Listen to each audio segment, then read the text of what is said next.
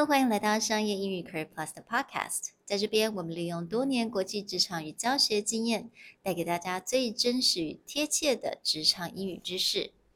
Hi, my name is Sherry, founder of Executive Plus. I've trained thousands of working professionals to communicate in cross-cultural environment. My clients hail from Dior, Yahoo, Deloitte, and other Fortune 500 companies. By leveraging my business background in tandem with my master's in education, I instill the logic and soft skills necessary to succeed in a global business environment. Hi, I'm Nick, Director of Communication Strategy at Presentality. I've trained hundreds of startups, SMEs, and publicly traded companies to speak with eloquence and gravitas on the global stage.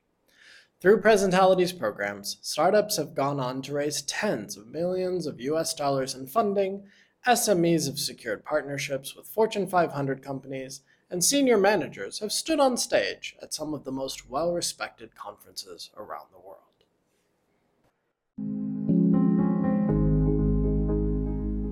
欢迎来到我们 Podcast 第四集。那我们今天要继续延续我们上一次所用的 STAR 的原则来回答我们 interview 的问题，也就是我们一些呃 behavioral 的 question。那上一次我们特别用呃我们特别用 STAR 来呃凸显我们的 cross cultural communication 的这个软实力。那我们在今天我们想用另外一个软实力，再来继续用 STAR 的原则来回答这些问题。This week, we're using the topic of time management. Reason being is, is everyone has these experience. Everyone needs to manage their time well in order to move their career forward. But this is a really hard question to answer. It's really hard to dig out a single example. So this is another case where again, STAR becomes a really great method to pull out an idea, make it sound convincing, and get your experience out. Mm. So let's do a really quick refresh refresher on STAR. How's that? All right. For those of you who joined us last week, or those of you who are just joining us, quick refresher on STAR. STAR stands for situation, task, action, result. 嗯哼，所以我们呃 situation 就是我们的情景，也就是我们这件事情的一些背景状况。 Yeah, very simply, what happened? Exactly what happened. So now task 就是我们的任务，也就是比如说你在这个职位，你应该要完成的什么。 Yeah, what were you asked to do? What's the challenge you need to overcome? 嗯，那再来就是我们的 action，也就是我们的行动。任务跟我们的 task 不太一样，就是这个地方是你真正做了是什么，你的行动是什么。 Yeah, what did you do? What actions did you take? How did you overcome the challenge? 那最后一个就是我们的 result，也就是结果。那这个地方我们在上个 episode 也有讲到说，这个结果不并不一定一定要是 positive，right？它如果是比如说这件事情你做了什么事情并没有成功，你也可以解释一下你所从从中你所学到的是什么。 Yeah, a lot of people always confuse result with success. I always must show success. But a lot of times, showing growth or showing something that you have learned or a lesson that you took to heart in the future is more important than your successes. Yeah, and I think that's a really good point to show growth. And that itself, I think it's a very good soft skills to have when you're working in a real life situation because you know what?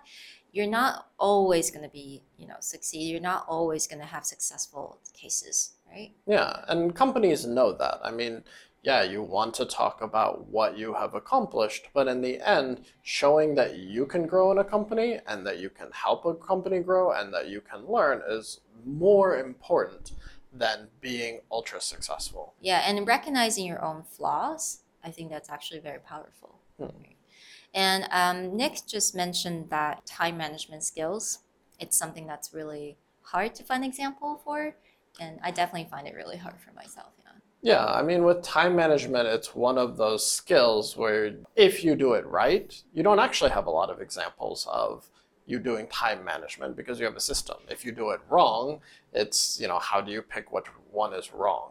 So this is something that companies really kind of push you on, which is how do you manage your time? How do you prioritize? So having a way to answer this is really important. Right. And I really recommend that everyone kind of prep this answer before any interview.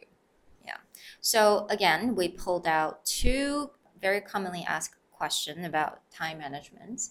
Our first question is very simple. How do you limit distractions? This is usually what, you know, puts us behind in our work or gets us, you know, stressed out is is when we can't sit down, get something done, we get distracted, Mhm. phone, etc. The second question that we pulled out, why do you think it's important to manage your time well? And the key to this question is is actually they're looking for your mentality, your logic, or how you process time management. Hmm. All right. Very interesting. So um, I'm going to actually take the first question. Yes, so Sherry, you're in the hot seat. How do you limit distraction? Well, that's a very good question, Nick. And um, I think limiting distraction is crucial, especially in this day and age, especially with the pandemic and working from home. It's really something that everyone needs to work on. And um, when we all had to kind of work from home, you know, due to the pandemic, I definitely faced a lot of distractions, especially when I was working from home. My kid was only, you know, five or six, and she had to be home after preschool, and my parents were helping me out. So there are a lot of people in the house. Therefore, there are a lot of distractions. There are a lot of noise. There are a lot of people saying different things. So what I've you know the thing is work doesn't really wait for anyone you still have to get things done so what i find was very useful is actually to figure it out the system so for me the system that works was create a timetable for myself and you actually stick to it what i actually had to do is put the timetable on the door of my study and actually put that you know on the calendar so that everyone in the household can actually see that and kindly ask them to respect my time schedule. I think that's also very important. So having that time schedule really allows me to not, you know, answering, you know, look at my Facebook or playing with my daughter or answering, you know, extra questions from my parent. But also I think having that time schedule really allows me to kind of carve out time, like two, three hours a day, just to dedicate that to my daughter. So then again, you know, you can kind of have a more defined work and personal life, even if I was you know, working at home. I think the results was uh, relatively positive. I think it was definitely very difficult to do, and there's a lot of constant communication with everyone in the household. But yeah, definitely helped me a lot during the time. Great. And throughout your examples, is we can see each piece of the star. So the situation you described is with COVID. There was a period where it was recommended everyone works at home, but you also have now elementary school age daughter who is there with you, who needs attention. Your parents are at home, and anyone who's ever lived with family members know that they are constantly looking for you or they need you to do something. So this context, the situation is really clear. And so the task is is again, it's not some ta- specific task people gave you, but it's a general thing. Says, I have to keep my productivity up. I have this challenge of continually producing good work while put into this sort of more chaotic situation. So the action that you took, I think, is that timetable, right? You, you actually kind of scheduled out your time a bit more. And the result is, is that you were able to maybe not find a balance, but you were able to get through that current situation back to now, where you know back in the office, but you were able to push through. Absolutely. Yeah. All right, so a really nice, clear example of star. All right, so now it's your turn, Nick. Here is the questions. Why do you think it is important to manage your time well? This is an important question to me because we always sort of look up to these superstars, right? Mm-hmm. But the reality is, is everyone has 24 hours. Elon Musk has 24 hours to run three global leading companies, and a fresh college student has 24 hours. Which means is, is I think the most successful people have found a way just to organize their time. It's not about having more hours in a day, it's about how you spend those hours and how to utilize these hours effectively. Previously, my first company that I started was a co working space in Kaohsiung. And at the same time, I was consulting for a company that had me constantly traveling on the road. I would fly to 13 different countries a year, plus, I would run my own co working space. So, this is a time where literally every moment of my day was filled by something.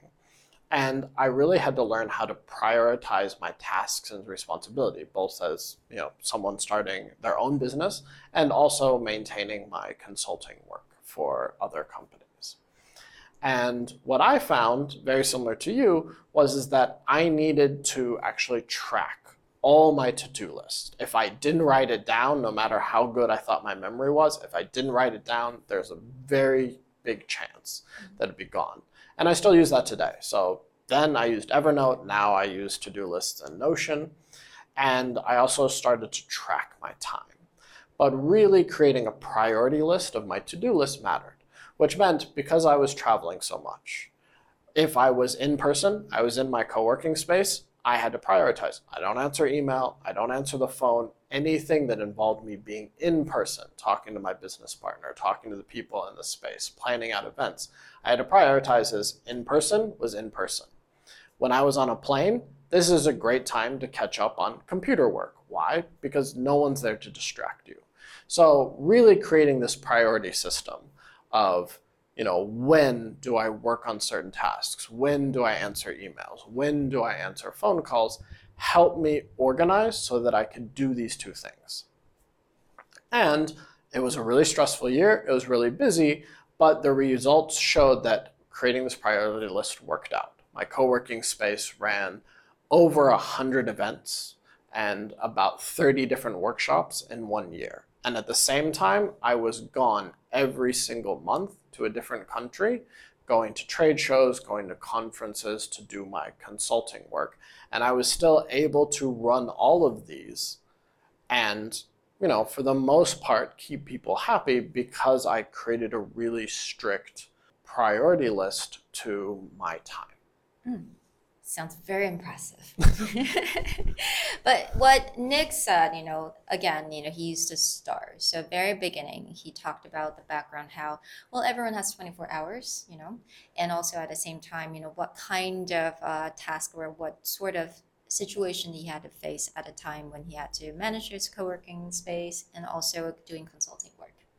He had to fly around, and how do you really maintain, you know, to kind of have that balance and also kind of prioritize. So in the action, he talked about how he prioritized his tasks, have a to-do list, and kind of tracking everything. And the results shows that you know he successfully ran you know how many two 300 plus 200 events like in about a two year period when i'm mm-hmm. doing all this flying we had right. over 200 events mm-hmm. we ran dozens of right. workshops mm-hmm. and i was doing my consulting work i was visiting 12 to 14 countries a year and flying all the time. Now, I don't recommend anyone does this, but for me, that was a moment that right. prioritizing how I interact with people, making sure that my to do list mm-hmm. clear, and even spending some personal time. Right. It, it mattered. Right. So that's a very good example, and also using STAR to kind of answer and um, provide example to show that he has the ability, he has the soft skill of time management. Mm-hmm. Yeah. So we hope that this example is of STAR is another way that you can think through soft skill. And this methodology can be used any skill. Mm-hmm. This can even be used for your technical skills. If someone asks you for your technical expertise, beyond just saying, oh, I have a certification in, say, this programming language, or I have a certification in this methodology, but actually pulling out a solid example of how did that work? You know, what was the situation? How did I interact with a client? What, you know, what training did I give them and what was the result of that training? Mm. This is just a really great overall methodology. 对啊，所以我也同意。那刚刚 Nick 提到，就是说，其实这个我们的 STAR 的原则，它用可以用在非常多的不同的情况之下。就算你可能要回答，比如说你的 hard skill、你的 technical 的一些能力，它你也是可以用 STAR 去回答。那所以我觉得这个方这个原则真的是大家常常要去多做练习，而且你在你 interview 之前，你真的要好好的做你的功课，在每一种不同的 soft skill，你都有一个大概的一个回答的方式。那其实我我相信你的 interview 绝对不会有什么问题。 So, in the next steps of our interview series, we're actually going to cover two skills that, uh, at least in my experiences, people really fail to do. It's two things that are really important asking questions back to the company that's interviewing you, and also sending a follow up. After your interview, how do you handle interaction with the company?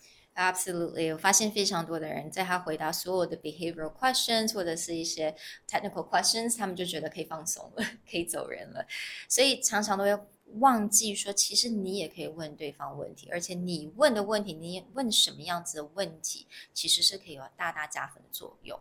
当然，还有就是最后 interview 之后的 follow up 的问题，所以请大家 stay tuned，我们在之后的 episode 就会 cover 到这两个非常重要的点。We'll see you guys next time. All right, so keep listening and keep learning. I'll see you guys. Bye.